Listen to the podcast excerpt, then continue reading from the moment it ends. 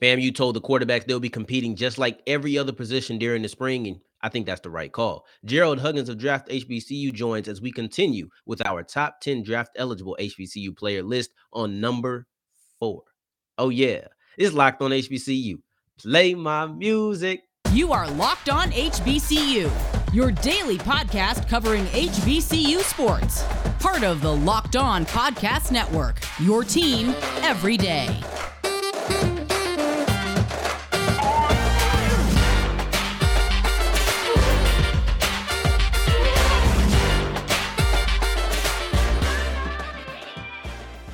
Ken Fold, what's going on? Welcome back to another episode of the Locked On HBCU podcast, your number one daily one stop shop for everything HBCU athletics, Monday through Friday, part of the Locked On Podcast Network, your team every day. And I, of course, am Darian Gray, aka the Mouth of the South, Texas Southern alum, and former TSU Herald Sports editor. Thank you for going on this journey with me, making Locked On HBCU your first day every Today's episode is brought to you by Bet Online. Bet Online has you covered all season with more odds, props, and lines than ever before. Bet Online, where the game starts. And FAMU has the right idea holding a quarterback competition this spring. Now, with Florida A&M spring game coming up just on Saturday, I felt like this was the prime time to revisit some conversations that I or some comments rather that I heard Willie Simmons make at the beginning of practice. This is about a month ago, but this stands true. This isn't something that was just a one day evaluation. It was more of a statement about how they're going to conduct business through this through these weeks of practice. And this is what he said. He said, Spring is about competition. The quarterback position, like every other position, is wide open. Rasean McKay is our incumbent. He started for us last season and did a phenomenal job, but there are five other guys in the room who would love to be the starting quarterback of Florida A&M.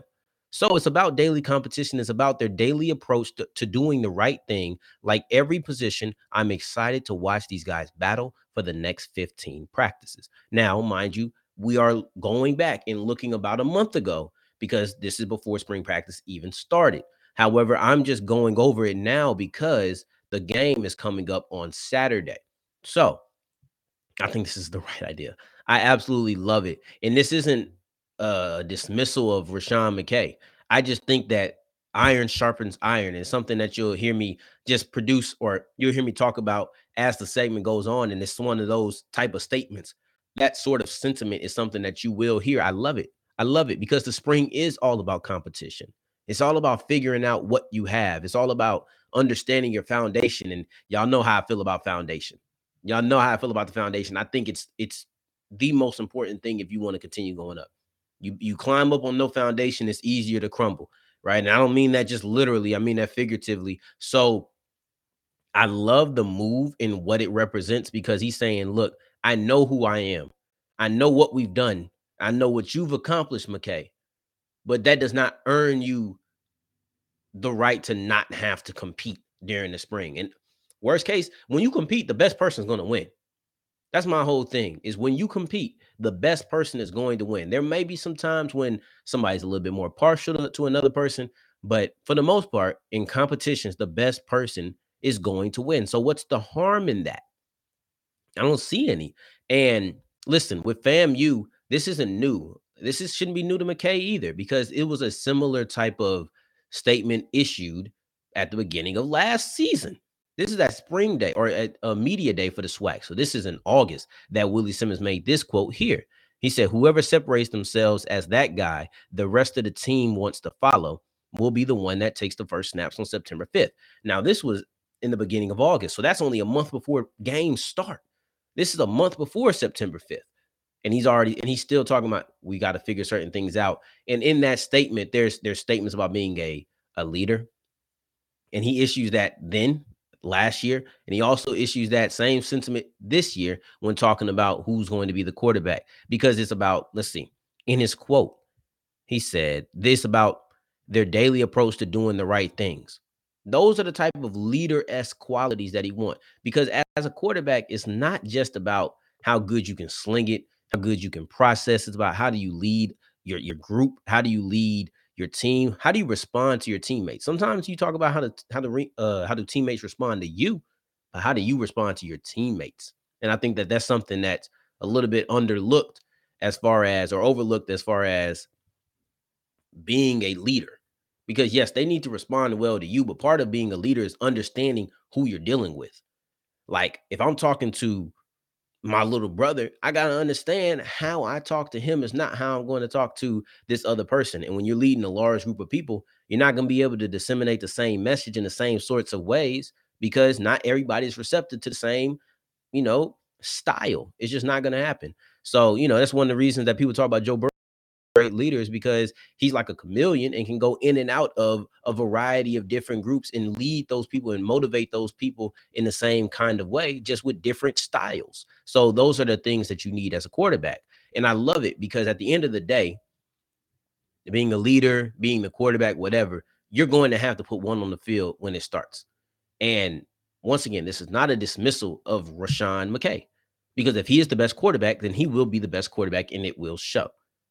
And I, I and listen, this does not mean that he didn't play well. Calling your quarterback position wide open while having a starting quarterback on the roster, I think that's a bold move. Now, mind you, he was benched for a game. Yes, I guess. You know, yeah, benched for a half a game. He still played in the game after Jackson State. However, he was shaky in that game, but that was his first game starting ever after being behind uh Ryan Stanley for years so I get it. Like we have to be a little bit understanding. I do wonder if maybe that benching lies in the coach's mind just a little bit, just a tad.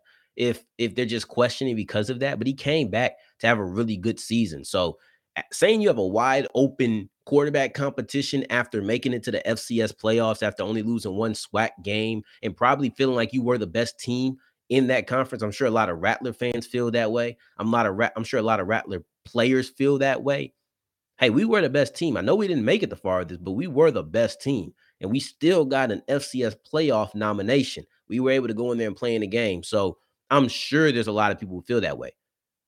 Well, McKay was the guy who was at the lead of all of that.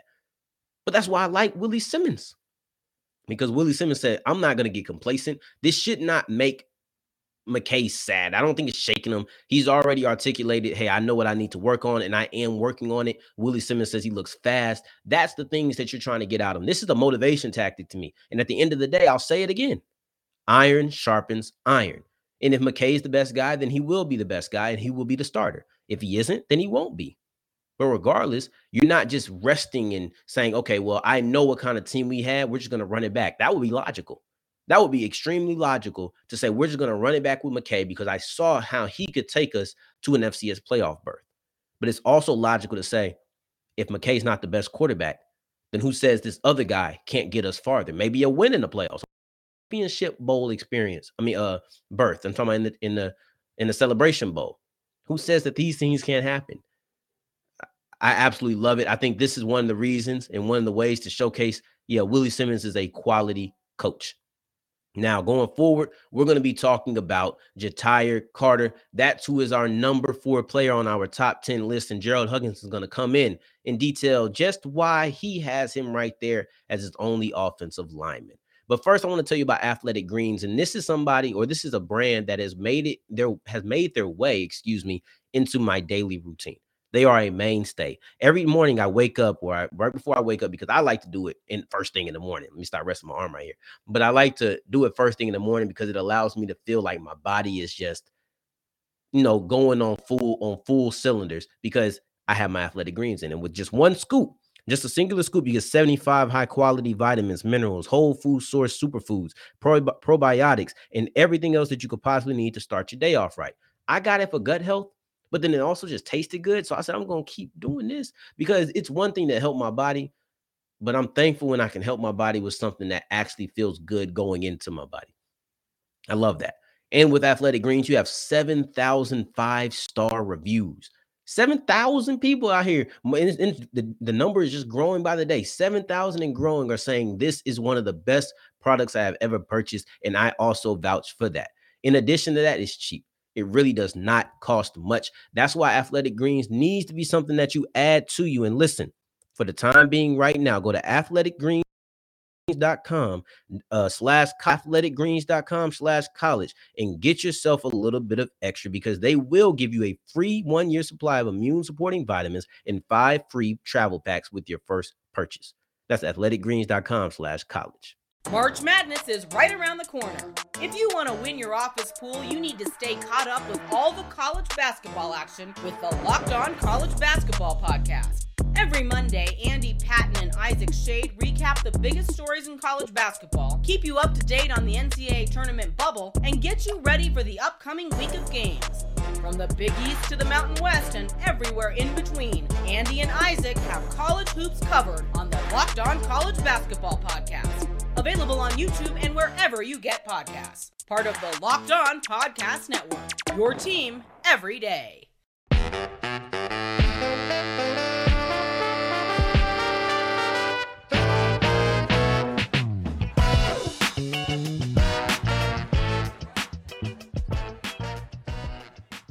All right, so keep on rolling on today's episode of Locked On HBCU. Thank you for making us your first listen of the day. Every day, you know who's about to join. It's my guy Gerald Huggins to talk about Ja'Tyre Carter and why he has him inside of his top five as the only offensive lineman on this list. All right, Gerald. So Ja'Tyre is the only offensive lineman on this list. What has him the designation, especially being so nobody else is and he's the number four prospect? Why is this? Brother Carter is arguably one of the best linemen in all of college football. And honestly, you could rank him one of the best offensive linemen in the FCS. And he's hands down the best offensive lineman in black college football. He has the body type, big. They got they let him about six, three and a half, probably around 305 pounds plus, probably close to the three, 310 pounds. He can play multiple positions. And um, honestly, you know, it helps when you have to block, you know, one of the best pass rushers in FCS every day of practice, the dude named Jordan Lewis. So that definitely helps. And, you know, he didn't play bad against, you know, guys that we consider some of the best pass rushers in, you know, black college football. So that also helped his situation, you know, him going against some really strong pass yeah. rushers in the SWAC. So people don't really like to mention that part you know, when you look at Southern's schedule, almost every game they played, they had he was going against some pretty good competition. And then on top of that, you to see Jordan Lewis every day in practice. So he has the reps. He's proven, you know, and you know, from what we've all seen postseason, he's held his own. Yeah, I think I think that's a really good point. Is aside from just all right, he looks good. It's also who is he looking good against? And that's a great point because there are some really good pass rushers in the SWAC. Now, on the way on that on that schedule, on the way to the end of the season, he ended the the season, excuse me, with the best pass block grade of any offensive uh tackle in the FCS. Mm. So I, we always talk about well, how do defensive players win? How to do that? Over the last two weeks, we've been talking about defensive linemen. Now we're switching the sides. Well, how is he able to negate all of that? He has strong hands. Once he gets his hands on you, once he gets his hands on you, show's pretty much over. You know what I'm saying? Once he gets locked in and he could get, you know, all offensive linemen hold. I'm a, you know, I'm a defensive line guy. You know, all offensive linemen hold. It is what it is. They can't help themselves it is what it is. I'm not tripping because it's part of the game. And, you know, we can't slow the game up and call in every single holding call. So, what you know, from my you know understanding of my enemy, um, once you get your hands inside, if you get your hands inside and you move your feet, it's not holding. If you get your hands inside and your feet don't come with you, and the defensive lineman is trying to get away, hold it. So he's able to do it with his strong hands, and he has really good feet, and we'll probably we'll talk about that. You know why his feet are so good later on, but he has good feet. So once he gets a lock on you inside, and he's able to mirror, he's able to mirror, and he doesn't really fall prey to the counter moves a lot when he goes uh, against these great pass rushes. That's a big thing. A lot of offensive linemen they can stop the initial move with a good punch. Boom. Definitely you got like a a linky kind of Isaiah Land, kind of Jordan Lewis kind of guy, tall slender speed rushes, you know, you get a good punch on them, you knock them off square. The thing is, The counter move is what kills a lot of offensive linemen. And he really does a pretty good job of facing the counter moves, you know, the counter inside because that's why those good feet. So he's working his way back to cut him off with a vertical kick step. And then he's able to slide inside, slide back out, slide aside. In this case, he goes against a spin move, a club to the inside, a hump move. He has the feet and the strength and the athleticism that a lot of offensive linemen just don't have. Yeah, okay. We talked about pass blocking. That's what everybody loves. And that's what he's really great at. But what about that run blocking? Because you're not going to pass every single snap. He's going to have down and dirty. He's going to have to run blocking, maybe have to maul guys. Does he have that in him? Yes, he does have it in him. But you know, let's be realistic. A lot of the game now, you don't get a lot of one-on-one on blocking or base blocking from these guards. So what they want you to do they want you to do combo blocks. So all you know Carter has to do, you know, there's a one technique. A one technique is a a, a defensive tackle that's lined up, shaded on the center. If he has a, a one technique on the inside of him, what they would like for him to do is seal him, let the center work over to seal off the offensive. Uh, the, I'm sorry, the defensive tackle, and then he'll climb to the second level and get a linebacker. And the beautiful thing about that, a lot of teams like to run these combo zone schemes anyway. So now you have a guy who's 6'3, gonna be well, you know, once he gets to NFL food, you know, HBCU is a different type of diet, but you know, when he gets that NFL food, that NFL training consistently, he's gonna be about a good two, 320 pounds, and he's probably gonna more than likely maintain his athletic ability.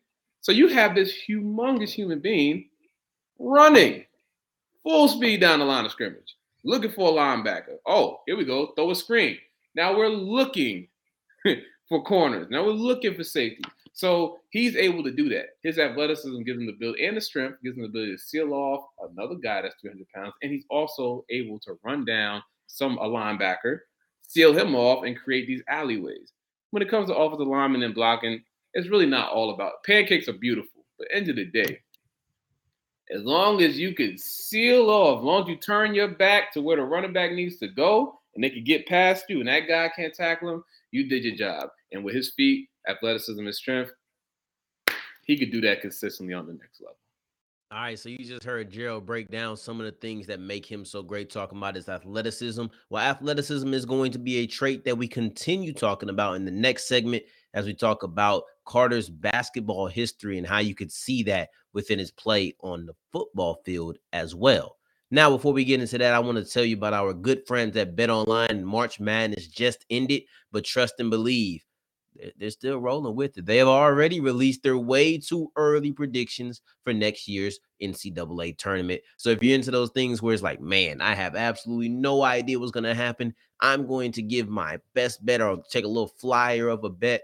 This is exactly where you need to be because they already have their odds out. That's why I be saying it's all years, year round. The MVP odds for the NFL are already out as well. And we haven't even got to the NFL draft. So there's so many more things that you can do. And you can even do some bets on that going into the NBA playoffs, that those sports, and not to mention your favorite casino games. BetOnline has everything that you could possibly need. That's why they are my favorite place to put down all of my bets.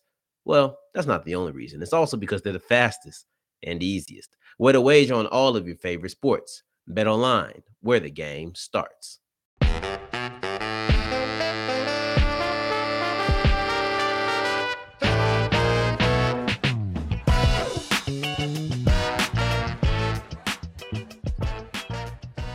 All right, so wrapping up today's episode of Locked On HBCU, Coach G is going to be breaking down how the basketball history of Ja'Tyre Carter is actually shown in his offensive line work, and also is he a better offensive tackle or offensive guard at the next level.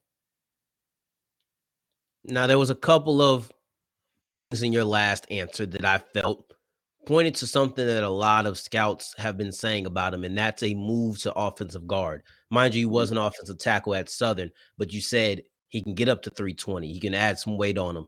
And then also, when you were talking about the run blocking, I just noticed you're talking about one techniques. You're talking mm-hmm. about defensive tackles.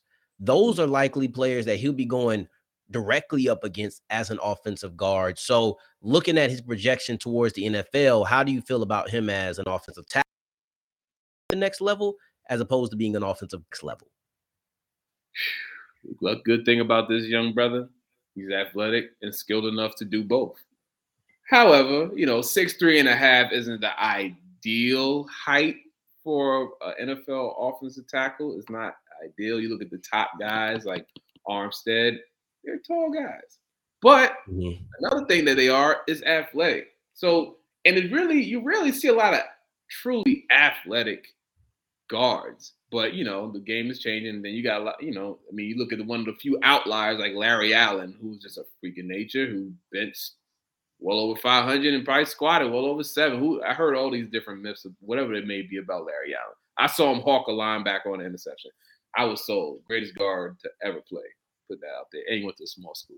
So, you know, I'm not saying, you know, Carter is is, you know, him. However, he does have the athletic ability to be able to play tackle and guard. But I think considering where we're going with the NFL, where a lot of these D tackles are not these big, big John. Remember Big John Henderson, the guy like to get slapped. And you don't, you're not gonna get a lot of those guys anymore. You have a few of them, you know, but you're not gonna see a 6'6", 330 pound D tackle anymore. And then you, well, you might have that random Jordan Davis situation.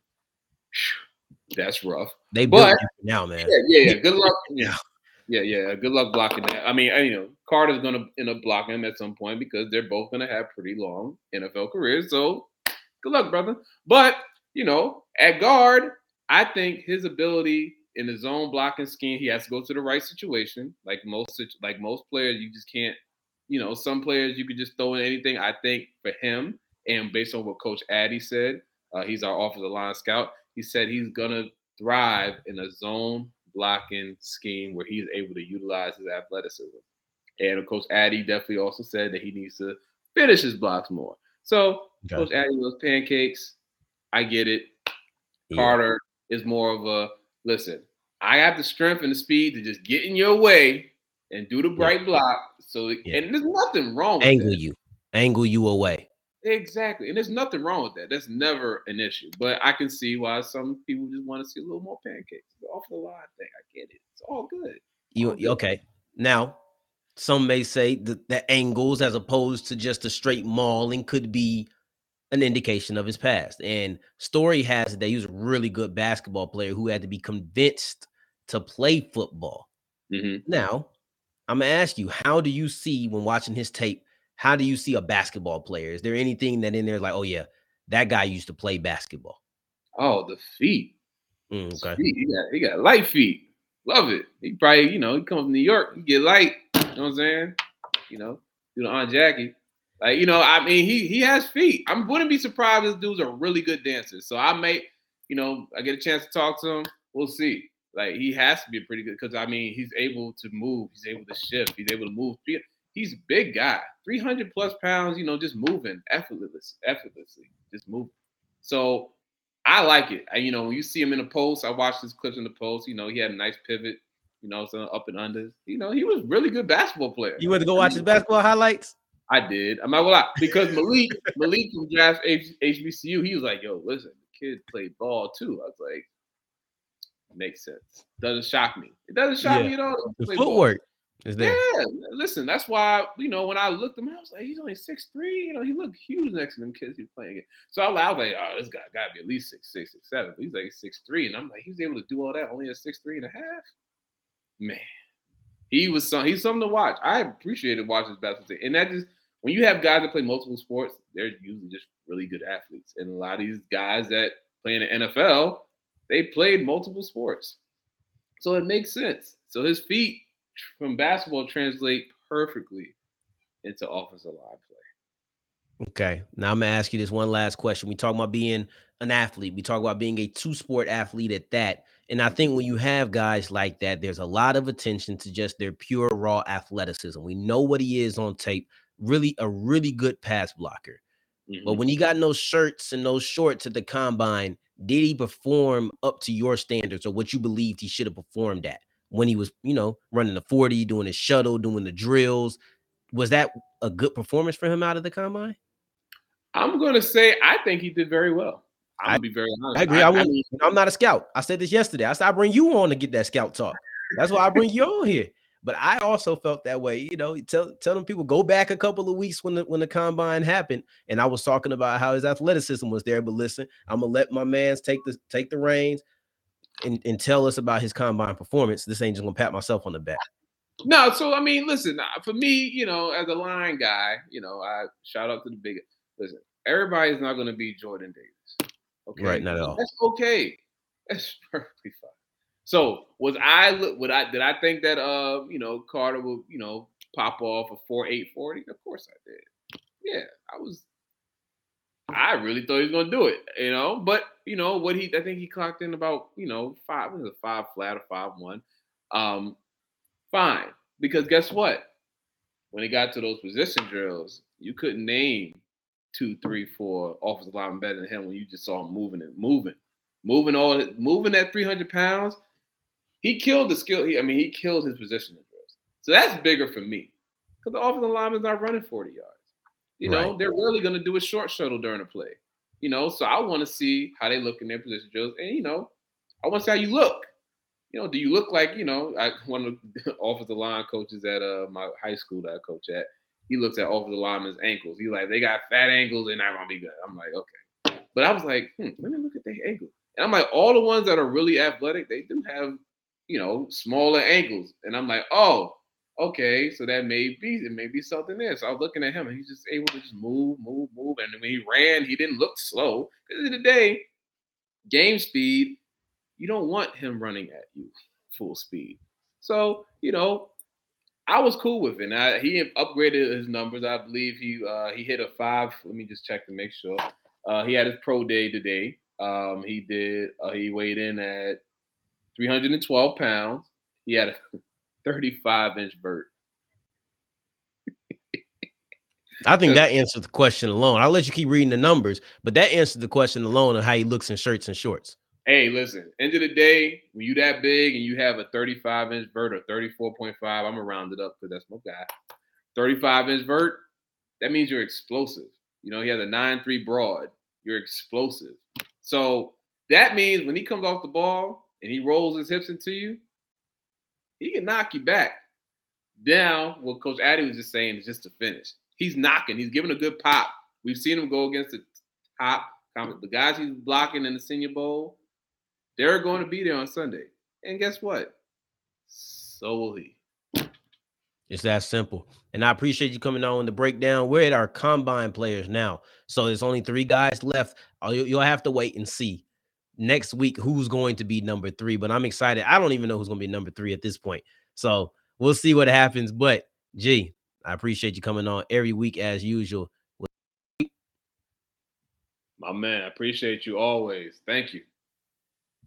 Always love having Coach G on, giving us that scout talk. I told you on yesterday's episode to be looking out for it today every Thursday, and we're getting into the top three next week. So I absolutely can't wait for that. And our feature Friday is tomorrow. So you know you can look forward to that on tomorrow's episode. So make sure you make us your first listen of the day every day, just like today. I greatly do appreciate it. And for your second listen of the day, make sure you're checking out Locked On NFL Draft with Eric Crocker and Ryan Tracy, giving you everything that you need for the big time event at the end of this month. Man, it's so much to go through. It's not just round one, it's rounds one through seven, and they have you covered for all of it. In the meantime, in between time, if you're looking for good old me, you can find me on Twitter at South Exclusives. Until the next time that we hear each other, family, take care, stay blessed. Peace.